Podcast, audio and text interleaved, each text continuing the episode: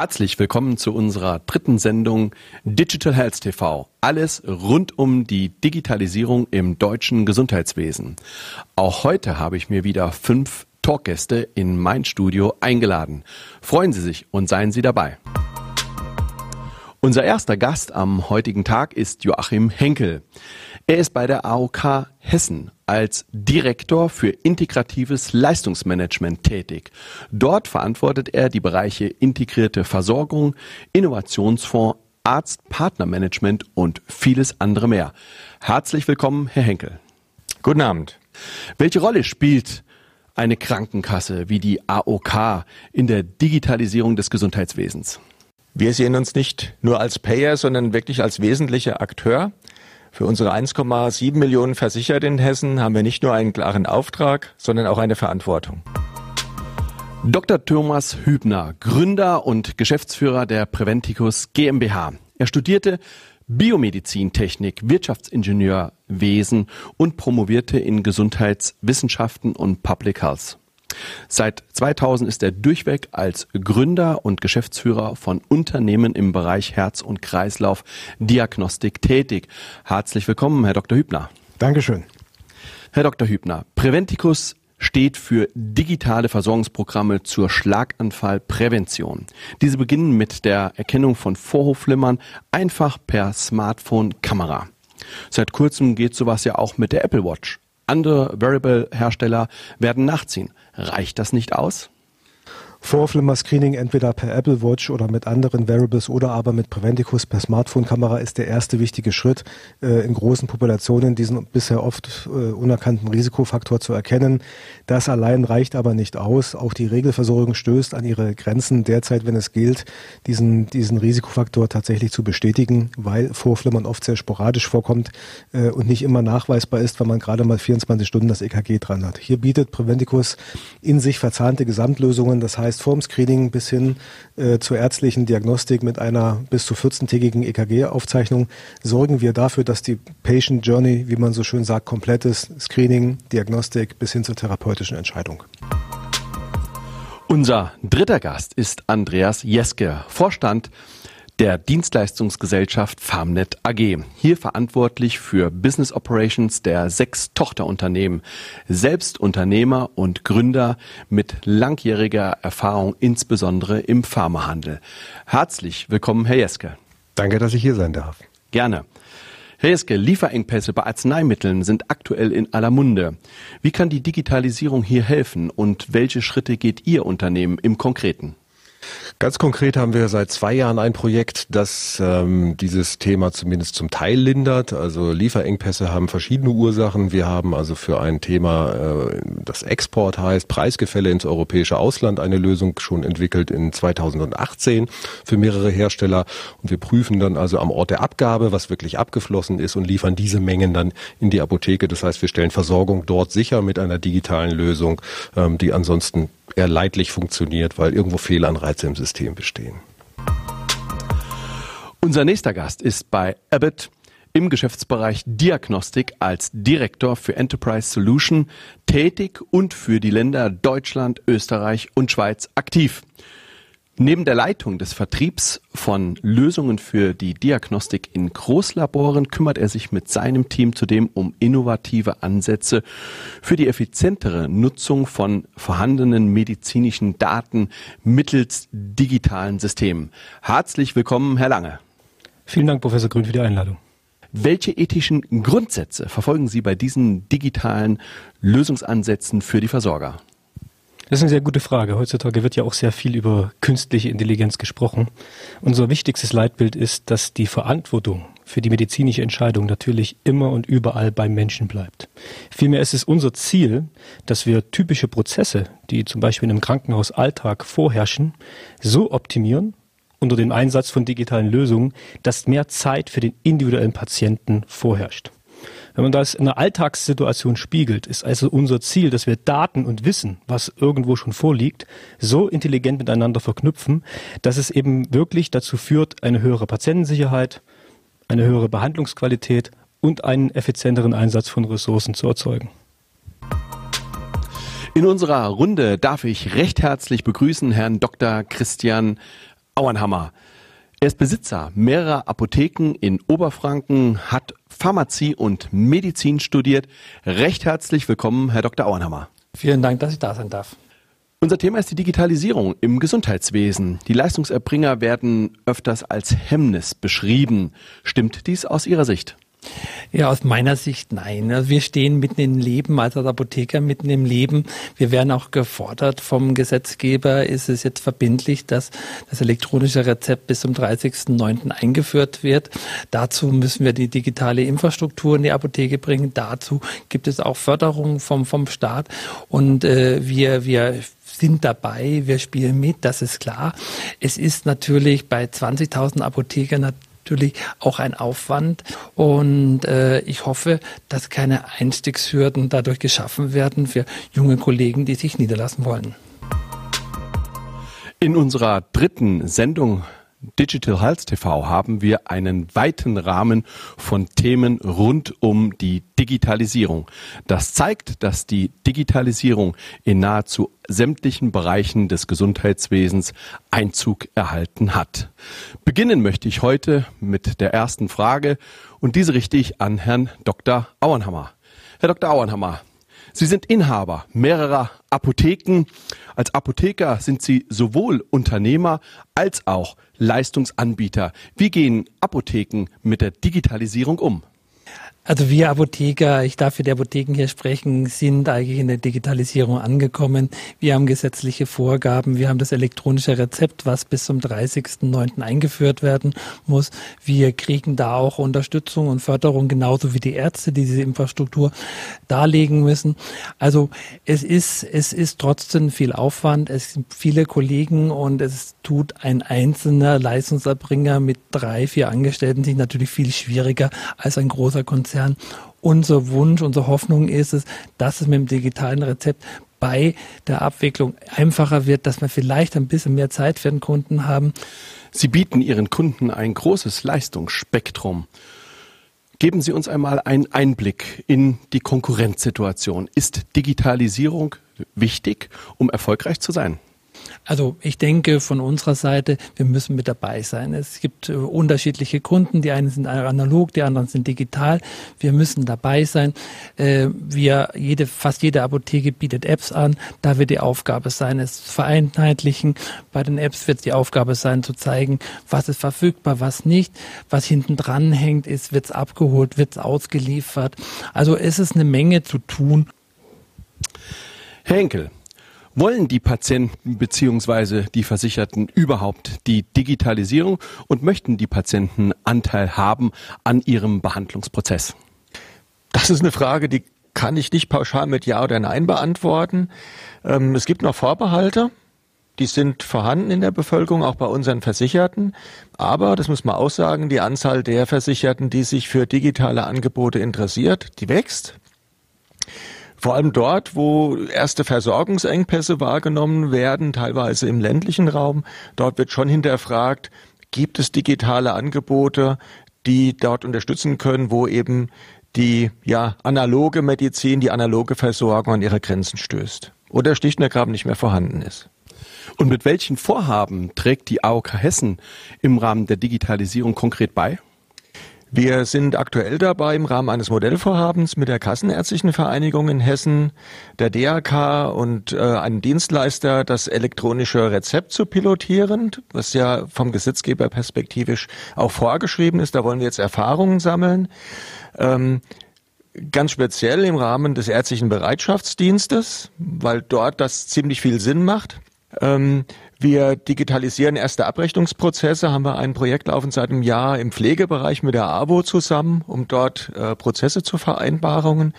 Wir haben jetzt vor, deswegen passt das heute sehr gut, vor kurzer Zeit eine Förderzusage bekommen vom Hessischen E-Health-Fonds äh, für den Telearzt. Dort wollen wir im ländlichen Raum äh, die, die Telemedizin zum Einsatz bringen. Herr Lange, Den Krankenkassen ist daran gelegen, dass sie ihren Versicherten gleichwertige Leistungen zur Verfügung stellen. Nun verdoppelt sich das Wissen in der Medizin alle zwei Jahre. Zukünftig wird dieser Zeitkorridor noch weiter schmilzen. Wenn wir uns die Ressourcensituation im Gesundheitswesen anschauen, ist es dann überhaupt möglich, qualitativ gleichwertig, hochwertige Leistungen in der Versorgung anzubieten?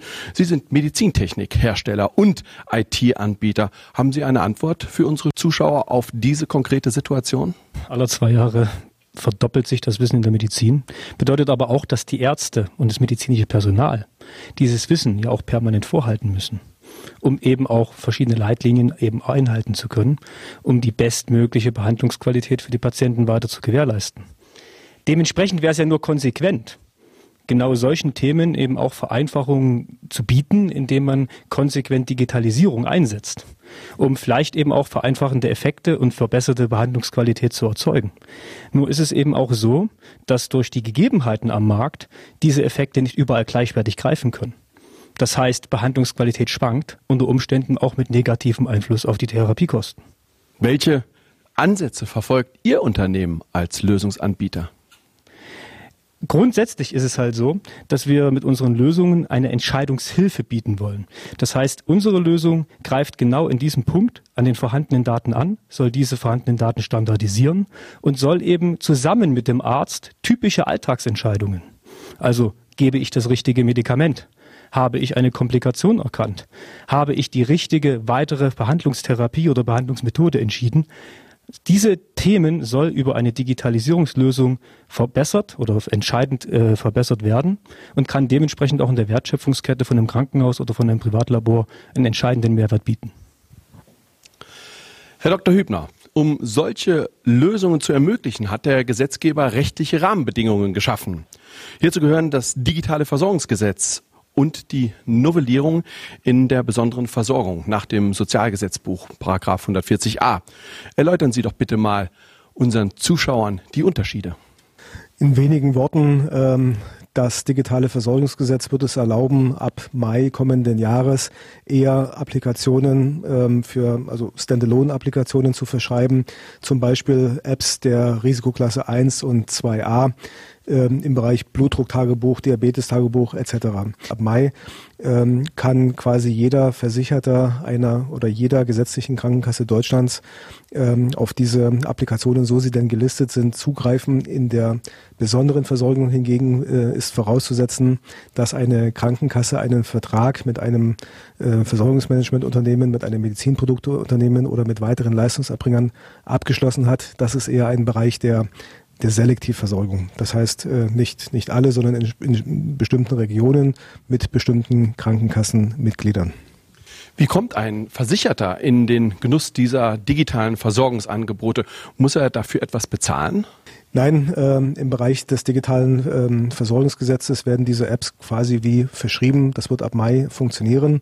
Äh, die operativen Umsetzungs- äh, oder Mechaniken sind derzeit in der Erarbeitung, aber es ist davon auszugehen, dass kein Versicherter im Vorfeld dafür etwas bezahlen muss.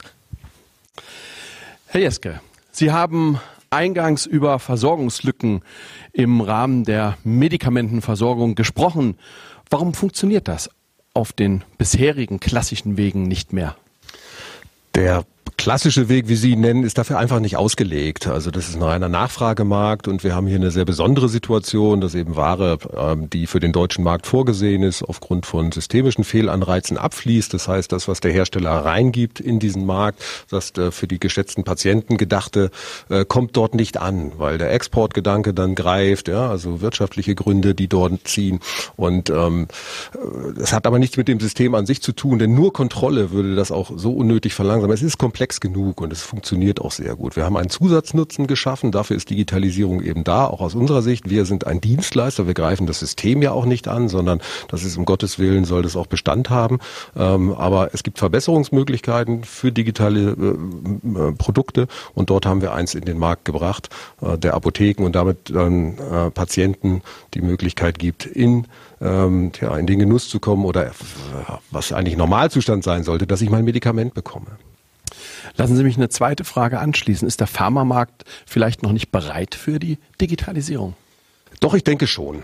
Also bereit ist er, also er ist nicht begeistert, aber er ist durchaus bereit. Und ähm, ich habe nur Schwierigkeiten eigentlich mit dem Ansatz, und das erlebe ich ja auch im Tagesgeschäft, wenn wir mit Apotheken sprechen, wenn es um meine Daten geht. Also das ist ein, ein äh, Terminus, der mir oft begegnet ist, wenn eine Apotheke über meine Daten spricht, dann habe ich auch persönlich als Patient, der ich ja ab und zu bin, ein Problem, weil ich möchte, dass meine Daten sinnvoll genutzt werden. Wenn, wenn sie da sind, sollen sie genutzt werden. Und wenn jemand auf meinen Daten sitzt und ich bekomme das Medikament nicht, das ich benötige, habe ich damit Schwierigkeiten. Henkel, künstliche Intelligenz ist im Gesundheitswesen ein gut diskutiertes Thema. In welchem Versorgungsbereich halten Sie die künstliche Intelligenz für sinnvoll? Ja, es gibt ja die ersten Studien, dass die KI in der Diagnostik zum Beispiel die Menschen durchaus überlegen ist. Wir sehen das in der Radiologie bei der Auswertung von Bildern zum Beispiel. Ähm, das ist in Studien teilweise jetzt schon nachgewiesen worden. Ähm, aber auch in der Patientenbegleitung, Thema Chatbot, ja, ähm, gerade im Rahmen der Prävention, Kunden chatten, zu fragen, ihre Erkrankungen zu fragen, wie, wie soll ich mich verhalten, was soll ich tun. Die merken gar nicht, dass da gar kein Mensch am anderen Ende am Tippen ist, sondern dass das über einen Chatbot läuft. Das funktioniert richtig, richtig gut. Also überall dort, wo wir große, komplexe Datenmengen haben, über die wir eine KI trainieren können, ähm, ist das ein probates Mittel.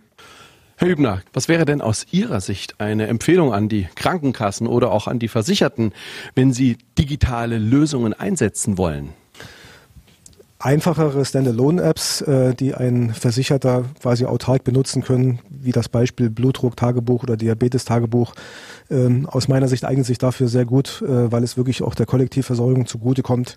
Das digitale Versorgungsgesetz, äh, komplexere Versorgungspfade unter Einbeziehung digitaler Applikationen, äh, unter Einbeziehung von Ärzten und weiteren Leistungserbringern aus meiner Sicht eher der äh, Selektivversorgung, das heißt ähm, in unserem Fall SGB 540a vorbehalten, ähm, die gleichwohl seit der Novellierung im Mai äh, diesen Jahres auch vollständig digital, also ohne Papierkram, äh, ablaufen können. Henkel, die Krankenkassen sind angehalten, sorgsam mit den Geldern ihrer Versicherten umzugehen. Nun wird der Digitalisierung häufig auch ein Kosteneinsparvolumen zugesprochen. Wie beurteilen Sie dies, wenn Sie diese Zahlen auf sich wirken lassen? Ja, das muss man ganz klar differenzieren. Es gibt äh, sehr, sehr große Chancen in der Digitalisierung oder durch die Digitalisierung, ähm, vor allem durch die Vernetzung von Gesundheitsdaten. Also wenn es uns dadurch gelingt, Überversorgung zu vermeiden, Doppeldiagnostik zu vermeiden, äh, Wechselwirkungen bei Arzneimitteln zu vermeiden, ähm, dann sehen wir das sehr, sehr positiv. Ähm, wir sehen aber auch ein bisschen mit Sorge, das geht so ein bisschen auch in, in, in ihre Richtung, dass natürlich durch die äh, Legalisierung, Stichwort App auf Rezept, natürlich schon auch wieder ein Stück weit Partikularinteressen äh, bedient werden, wo wir einfach nicht wissen, wie profitiert der Patient wirklich davon. Und wir haben die große Diskussion, ähm, dann sind wir wieder bei den App Stores, wo landen die Daten? Und das sind auch genau die Fragen, die uns unsere Versicherten stellen. Ähm, was passiert damit? Herr Auernhammer, schauen wir auf den ländlichen Raum. Manche Arztpraxen schließen, im Windschatten folgen manche Apotheker. Ist das der Handlungsdruck für den Apotheker, sich der Digitalisierung zu stellen? Also die Digitalisierung gehört dazu, ähm, aber vorab, es gibt momentan noch keine Versorgungslücken in Deutschland, Gott sei Dank. Äh, wir Apotheken müssen da handeln und das Wichtigste ist, dass der Patient uns erreichen kann. Er kann uns erreichen über das Telefon, über das App, über die Internetseite. Wir müssen ähm, die Lieferfähigkeit darstellen, dass wir ihn bedienen können innerhalb von wenigen Stunden, wenn er nicht kann, dass wir zu ihm ans Krankenbett gehen. Und da finde ich es auch äh, eine sehr gute Idee, wenn man im Rezept ähm, eine Verordnung machen könnte, die heißt, die Lieferung ans Krankenbett ist nötig. Das gibt es jetzt schon, zum Beispiel bei Nocto, dass die Nachgebühr erlassen wird. Einfach, dass die Dienstleistung des, der Apotheke am Menschen gewährleistet ist. Wenn Sie das Nutzungsverhalten Ihrer Kunden und Ihre Angebote hinsichtlich der digitalen Lösungen einmal betrachten. Man hört, die Jungen sind relativ affin, die Älteren tun sich ein wenig schwer. Können Sie dies so bestätigen oder wie ist Ihre Beurteilung? Aber nein, ich denke, alle, alle Altersgruppen bedienen sich den Handy, äh, dem PC und ähnliches. In erster Linie ist es das Smartphone, was es befeuert. Ich sehe oft in meiner Apotheke, dass gerade Ältere, die mit der privaten Krankenkasse abbrechen, das mit der App machen. Sie sagen mir dann, wenn ich sie frage, ja, es ist einfach, äh, ich habe mein Geld am nächsten Tag, ich muss nicht zum Briefkasten gehen. Also wenn der Nutzen da ist, wird es auch angenommen. Herr Jeske, effiziente Abläufe, geringere Liegezeiten, viele Themen, die wir jetzt gerade besprochen haben. Steht der Patient eigentlich im Mittelpunkt? Ist der Patient handlungsleitender oder sind es die Unternehmen aus Medizintechnik, Pharma, die Krankenkassen, die Krankenhäuser und viele Lobbyisten? Wie beurteilen Sie es? Also rhetorisch sehe ich das ganz klar so, dass der Patient immer im Mittelpunkt steht. Ähm, habe da eine differenzierte Sicht aus dem, was wir täglich erleben, wenn wir über Digitalisierung, über Möglichkeiten sprechen.